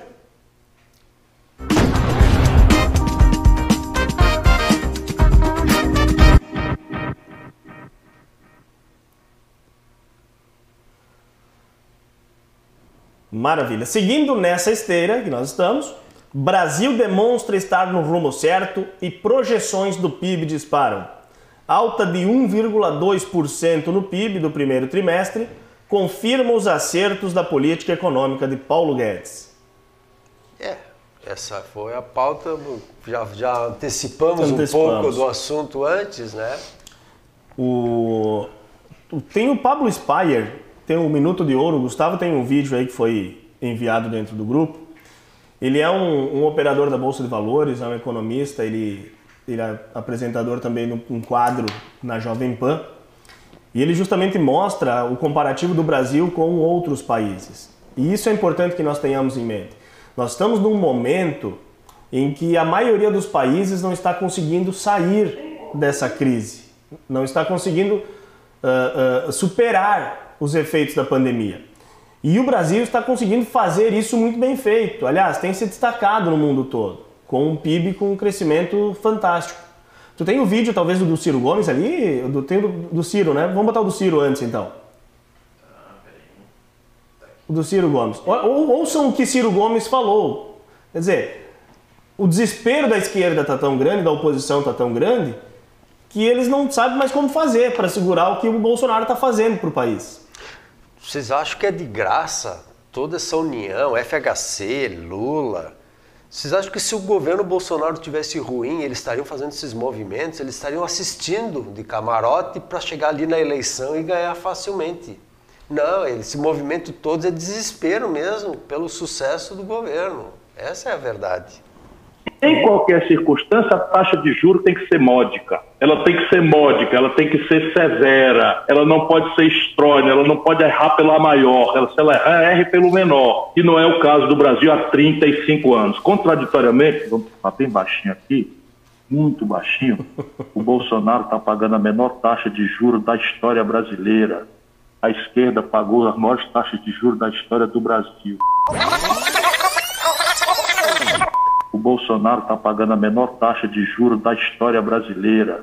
A esquerda pagou as maiores taxas de juros da história do Brasil. Percebe? Não vão espalhar para ninguém não essa vergonha da direita está pagando taxa de juros negativa depois de 35 anos de Fernando Henrique e Lulopetismo pagarem a maior taxa de juros do mundo.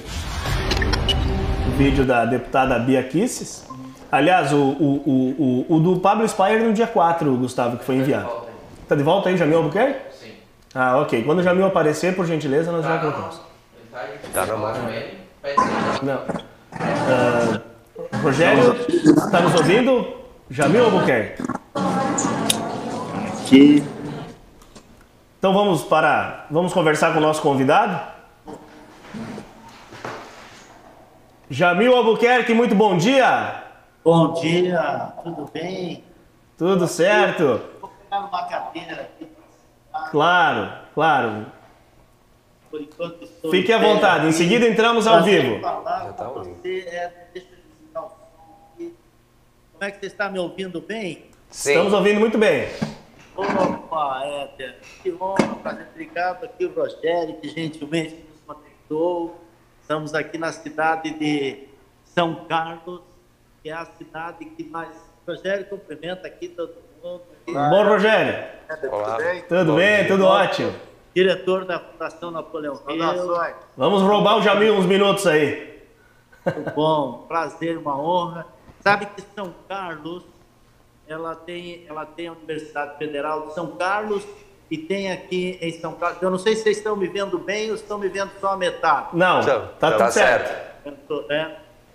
É, e também tenho aqui um campus da USP, e é a cidade que mais tem doutores do Brasil. Olha só. E nós temos duas gigantes, que é a Universidade Federal de São Carlos, a UFSCar, e temos a USP aqui. E eles tiveram aqui dois prefeitos que foram reitores. Um reitor da USP e um reitor da, da, da, da, da USP e outro da Universidade Federal de São Carlos. Maravilha. Ou seja, deram grandes contribuições. Logicamente, por sermos meio universitário, e os últimos 50 anos, ah, meio século, meio universitário foi sequestrado pela esquerda mundial, eles, eram, eles foram de partidos ligados à esquerda, Claro. infelizmente. Mas a verdade é que a intelectualidade ajudou aí. Bom, deixa eu apresentar então o, o- Jamil. O Jamil é economista, urbanista, é empresário, conferencista, palestrante e conservador, né? O Jamil é o presidente da, da Mastermind Treinamentos da Fundação Napoleão Hill para o Brasil, país da América Latina e país de língua portuguesa. E, e o Jamil, como economista, a nossa pauta tem sido agora o crescimento do, do PIB. Nos fale um pouco mais sobre essa, essa explosão aí do Brasil no cenário mundial, essa arrancada. Como é que tu, como economista, Jamil, alguém que anda pelo Brasil todo, está vendo esse crescimento e o otimismo dos empresários? É, nós estamos vivendo, eh, eu, eu como, como, eh, como economista e da Fundação Napoleão Hill, nós defendemos a livre iniciativa. Somente a livre iniciativa é possível fazer com que um país solucione seus próprios problemas. É, é claro que às vezes na livre iniciativa precisa tomar algumas, ter algumas observações, como que é o chamado janela keynesiana, que provavelmente nós estamos usando e vamos usar com mais ênfase. O que é uma janela keynesiana? Alô? Estamos, estamos te vendo. Então, tá. A janela keynesiana é quando o governo dá uma injeção para acionar a economia, mas sem intervir na economia, que é está acontecendo agora na pandemia. Então, nós, ah, com essa injeção iniciamos, Keynes foi um economista que, em 1933, ganhou o Prêmio Nobel da Economia, inspirado na própria, na própria Roosevelt, a retomada do crescimento que é o que o Paulo Guedes está tá fazendo junto com o presidente Bolsonaro. Então, esse, essa estrutura ah, tem levado o Brasil a um estágio de desenvolvimento. Segundo, a um, estado, estágio de ordenância governamental muito grande, que é a logística. Nós temos aí o Super Tarcísio, que tem feito aí um trabalho extraordinário ah, da logística, que o Brasil, da porteira para dentro, nós somos hoje o, a maior produtividade planetária. Somos os maiores produtores do mundo, inclusive superando os Estados Unidos. Dos cinco grandes grãos, que foi a opção pela alimentação do planeta, que é o soja, o milho, o arroz, o feijão e o trigo, então, foi a, é a base alimentar do planeta, nós hoje já estamos aí na ponta de produtividade em quantidade de dois. Nós já estamos com soja o número um e estamos com o feijão número um em produtividade de quantidade. O soja nós estamos em quantidade e produtividade. Atualmente nós já conseguimos alimentar um bilhão e meio de seres humanos no planeta. Então, da, da porteira para frente, nós, da porteira para dentro, nós somos imbatíveis. Da porteira para fora, nós caímos cinco pontos, porque a logística no Brasil é um lixo. É um lixo a, logística do Brasil. Mas estamos conseguindo romper. O Tarcísio está fazendo toda aquela instrução de, de, de, conexão com o Pacífico, nós vamos fazer todo o norte do país se conectar muito mais perto lá com o Pacífico. Nós estamos estruturando as estradas, fazendo as ferrovias para acessar o Atlântico. Então, nós vamos aí, dentro de, no máximo, cinco anos, dobrar a nossa capacidade de, de, de, de entrega da nossa produtividade. E em 15 anos, o projeto em 15 anos, dobrar o PIB brasileiro. Então, dentro de 15 anos do projeto é isso. Aí nós precisamos fazer três mandatos aí com esse conceito de livre iniciativa. Em 15 anos, nós dobrarmos o PIB. Ou seja, nós, o que nós temos hoje, nós vamos colocar outro Brasil dentro do Isso em 15 anos. Então, quem estiver preparado, quem tiver essa leitura, nós vamos ter um, uma pujança do século uh, 21 aí de forma extraordinária. É um bom momento para o Brasil. Jamil. Só que, claro, precisamos tomar alguns cuidados. E, e como se defender da especulação chinesa, que cada vez mais ganha força e amplia seus tentáculos uh, com apoio de governadores, partidos políticos de certa relevância no país? como se defender disso? Essa é uma pergunta que a gente vem se perguntando com bastante ênfase. Como é que se dá a contra, contrapartida disso? Como é que se dá a vacina? Então, primeiro passo é, é, é tomar consciência disso, né? porque eles estão comprando as estradas, as concessões rodoviárias. Eles querem comprar as fazendas, estão comprando os aeroportos, estão comprando os portos, então eles vão produzir dentro da terra deles, vão transportar pelas estradas deles e vão exportar pelos portos e aeroportos deles. Então, eles vão tudo que vai ser produzido aqui vai ser mandado para fora. Aí a gente vai dizer: ah, mas eu quero comprar um pouquinho. Não, nós não vamos deixar você comprar, porque nós temos que mandar para o nosso povo. Ah, mas eu preciso comprar. Bom, então você vai comprar a preço cinco vezes mais do que nós vendemos lá fora. Então, tomando consciência disso, que eles estão sequestrando os nossos bens de produção, de escoamento e, e de transporte, a gente dá as vacinas. Porque existe estratégia, contra estratégia. Essa percepção. Tá? Então, uma delas é eleger líderes públicos que façam enfrentamento. Fazer o que você está fazendo aí, vocês estão fazendo aí com esse programa, plantando a semente de mostarda. O que é a semente mostarda. A semente de mostarda, aquela parábola né, de Jesus Cristo, que ele se tiveres fé do tamanho da semente de mostarda, vai transferir montanhas de um lado para outro. A semente de mostarda, que é diferente do grão de mostarda, grão de mostarda você vê é uma bolinha. Quando você quebra, dentro dele tem várias sementes, que é o ponto invisível menor que existe. O ponto visível menor que existe. Depois do, da semente mostarda, fica invisível. Mas só que a semente mostarda, ela cresce até em cima de pedra. Qualquer lugar, regiões mais inóspitas. Então, o que vocês estão fazendo aí? Pode ser que uma pessoa que esteja escutando você saia candidato a deputado federal, a candidato a deputado estadual, que saia vereador, que saia prefeito. Então, nós vamos estruturando líderes públicos com essa mentalidade do patriotismo, a mentalidade da livre iniciativa e que não seja uma mentalidade venal, como nós estamos assistindo, assistimos aí nos últimos 20 anos, 30 anos, porque se nós analisarmos desde que o PSDB pegou no início da década de 90, que o PSDB, como o PSDB, pegou em 92. 90 o Collor se elegeu, em 92 eles tomaram o poder, derrubaram o Collor de Mello e sequestraram o governo. Elegeram em 94, de 94 até, até 2018 foi a esquerda que mandou no Brasil, 30 anos.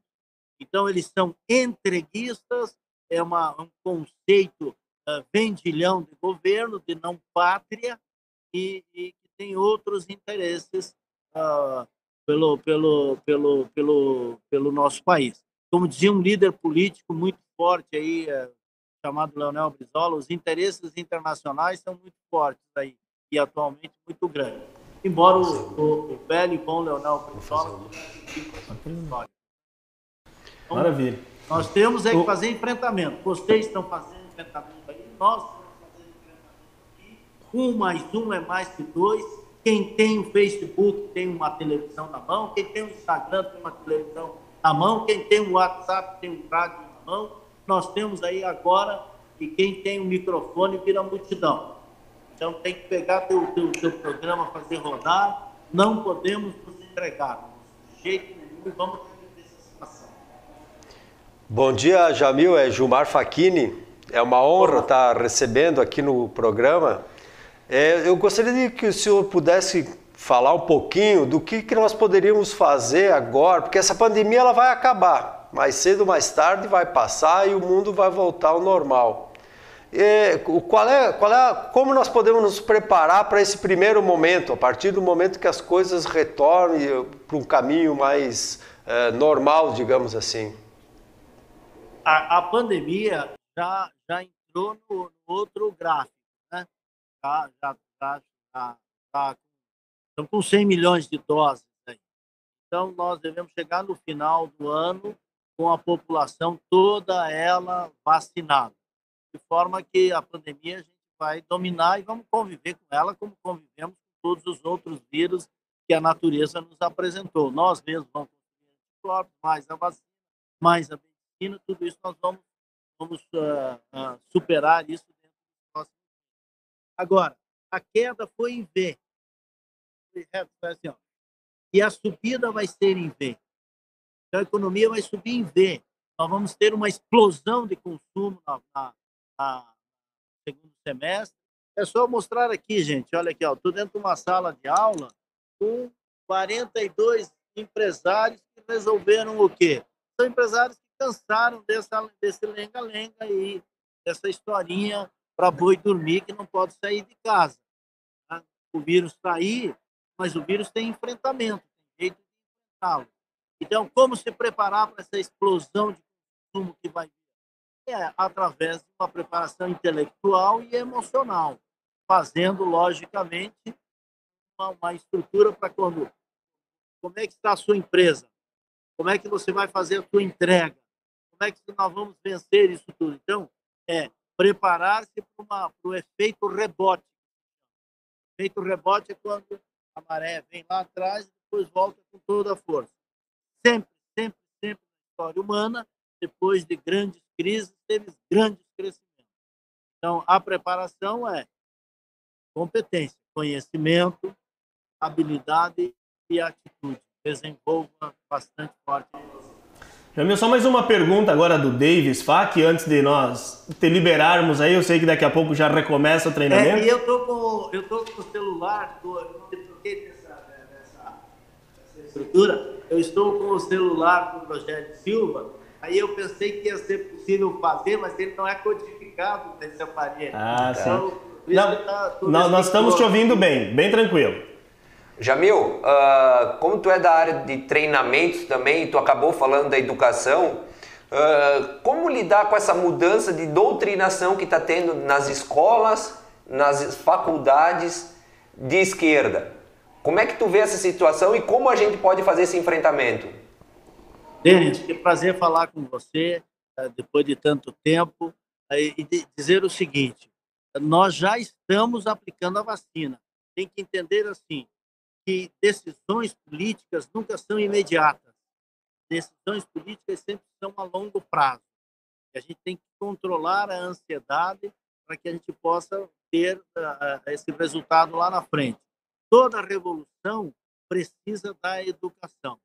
Então, o que, que nós temos que fazer? O projeto Gramsciano ele, ele, ele sequestrou do, do, dois pilares fortes da sociedade, que é a família e a escola. Então, primeiro a escola, que aí eles fazem uma pregação lá dentro da escola, a criança volta para dentro da família e, e questiona a família, questiona a autoridade estabelecida da estrutura familiar. Essa estrutura familiar vai para a igreja, essa criança doutrinada vai e desqualifica a igreja, o que vai afetar o mercado, e aí eles dividem tudo para poder dominar, porque a tese central deles é que a maioria é composta de minorias. Né? Para poder fazer isso, na verdade, a maioria é composta da maioria. É uma tolice isso que maioria é composta de minoria. A assunção de todas as partes tem que ser respeitada, a minoria tem que ser respeitada. Agora, o que vale é a vontade da maioria. E a vontade da maioria quer dizer o quê? Que nós queremos um país onde seja respeitado as regras, onde sejam respeitadas as leis, onde seja respeitada a ancestralidade, onde seja ensinado a admirar a beleza, a perfeição, a verdade, não essa arte moderna aí que é um caos, não esse modelo de desconstrução familiar das multifamílias que o, o projeto do pessoal lá era era aprovar uma lei que possibilitasse casamento de seres humanos com animais. Por quê? Para desconstruir todo o tecido familiar. Eles querem desconstruir a família dos outros, mas a família deles não. Então, dividir para dominar. Dividir para dominar. Esse é o projeto deles. Então, o que, que nós podemos fazer? É, nós dentro de casa, termos essa consciência, começarmos a aplicar a vacina, porque nós cochilamos. Quando nós vimos, os nossos filhos estavam nos questionando, porque nós cochilamos. Nós estávamos na tese do, do, do sapo na água fria que foi esquentando, como cozinhando. De repente, a nossa filha, o nosso filho, estava questionando porque foi lá. Agora, sabendo disso, começa a construir dentro de casa. Já tem muitas correntes, já estamos neutralizando muito isso dentro das escolas. Precisamos usar todas as estruturas religiosas a nosso favor e precisamos usar o esporte a nosso favor. Então, esporte escola, família e religião são os quatro pilares para essa transformação. Aliás, com todo respeito aí a esse, esse gaúcho aí do Rio Grande do Sul, Tite é gaúcho, não é isso? É. Infelizmente. Ele, ele, é. é, o Tite, uh, vai no Bessabão. É, é. Excelente, excelente. Jamil, em cima disso, né, até uma frase que nós conversávamos na semana passada, uh, é, até essa frase foi tu que, que me falou. A, a maior minoria é o indivíduo. E, e quando eles criam a coletividade, eles não respeitam o indivíduo. É isso. Se não respeita a minoria do indivíduo, porque esse conceito de governo de partido único, eles não respeitam a individualidade, é só a coletividade. Mas é a coletividade de alguns, não é a coletividade de todos. Porque a coletividade de todos é a minoria a, a maior minoria que existe é a individualidade. Se não respeita o indivíduo, não respeita ninguém. Não se respeita ninguém. Porque eles são assim. Democracia é quando deles ganham. Se não é o deles que ganha, não é democracia. Aí é ditadura. Não respeitam a democracia. É, é, agora vem, eles vêm querer questionar dois pesos e duas medidas, Copa América e, e, e, e Libertadores. E, então muda o, o nome do muda o nome da, da, da, da Copa América para Copa Campeonato Estadual do Rio de Janeiro e aí pode. Né? Aí a Globo diz sim. É uma, uma hipocrisia. Mas aí nós estamos fazendo esse enfrentamento. Então, respeitar o direito da individualidade do indivíduo. Respeitou o indivíduo, respeita todo o restante. Poxa, Jamil, muito obrigado aí pela tua participação, foi um prazer. Tem centenas de mensagens aí mandando abraço de participantes dos teus treinamentos, masterminds, que estão muito, muito felizes em te ver aí e com a tua participação no Ele Não. Muito obrigado, Jamil. Estou, estou à disposição a qualquer momento para conversarmos mais sobre essa semente de que você está plantando aí no Sul. E bem do Sul aí, já tivemos muitos líderes transformadores que vieram daí, trouxeram boas mensagens públicas para o país. Valeu, muito Grande obrigado, abraço, Jamil. Bom treinamento, bom trabalho. Obrigado. Grande abraço. Maravilha. Pois tivemos aí Jamil Albuquerque, né? Uma aula, né? Uma aula, né? Jamil em 10 minutos. Uma pena que foi pouco tempo, é, né? É, é. Só para explicar, o Jamil Albuquerque, como eu já tinha anunciado, ele é presidente da Fundação Napoleão Hill, aqui no Brasil, da Mastermind Treinamentos. Ele foi secretário de governo de Ribeirão Preto, que é a 17ª economia do país, mesmo sendo uma cidade. É a 17ª economia em arrecadação do país, é ou maior seja, que estados. maior do que muitos estados da federação. E, e, o Jamil, geralmente, em sábados, ele ministra treinamentos. Nesse sábado não está sendo diferente, mas ele conseguiu um intervalo aí para nos dar o ar da graça. Vamos encerrar o nosso programa agradecendo cada um de vocês aí pelas mensagens.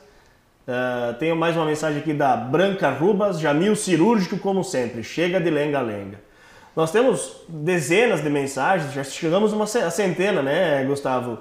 E infelizmente nós não vamos conseguir Hoje todos. bombou, hoje bombou. É. Então começamos. Então, continuem participando, interajam na semana que vem também. Contamos com a tua audiência. Vá lá, clique no curtir, curta o nosso programa no YouTube, compartilhe, ative o sininho. Esse, esse programa vai estar aí durante toda a semana disponível para que você possa rever, distribuir para alguns amigos. É importante que nós tenhamos a sua colaboração para que o maior número de pessoas seja atingido. Davis, muito obrigado pela tua presença mais uma vez. Obrigado, obrigado a todos. Uma semana rica em acontecimentos. Esperamos que essa próxima também seja. Sábado que vem estaremos de volta aqui para fazer esse debate da verdade. Gilmar Facchini, muito obrigado também. Obrigado, Éder, colegas e os nossos seguidores. Vamos esperar que a semana que vem seja um pouco mais produtiva, né? É. Que os nossos políticos ponham a mão na consciência e resolvam fazer alguma construção para o Brasil. É, e no, no, próximo sábado nós estamos aqui com, contando com a presença de vocês, aí, participação importante. Hoje foi um programa fantástico, eu adorei. Foi ótimo, foi ótimo. Gustavo, muito obrigado mais uma vez, Gustavo. Valeu, povo. Estamos aí na técnica, aprimorando agora com controle remoto. Quem sabe na próxima eu tô na mesa aí junto. maravilha, maravilha. Tem mais uma mensagem aí do Daniel Gislene. Parabéns Tem pelo várias. programa. Audiência cada vez maior, muito bom formato e ótimas pautas. Muito obrigado, Daniel. E agradecer agora sim, encerrando o nosso programa, agradecer a você que está nos acompanhando. Pedir desculpas a quem a gente não conseguiu ler as mensagens ao vivo. Realmente nós não temos essa, não tivemos tempo para isso, mas nós ficamos muito satisfeitos, muito felizes em ter a tua participação, a tua colaboração, a interatividade. Na semana que vem, faça da mesma forma para que nós possamos engrandecer ainda mais o programa com a tua participação. Até o próximo sábado. Muito obrigado por ter estado conosco no programa Ele Não, lembrando que não é preciso estar sério para falar de coisas sérias.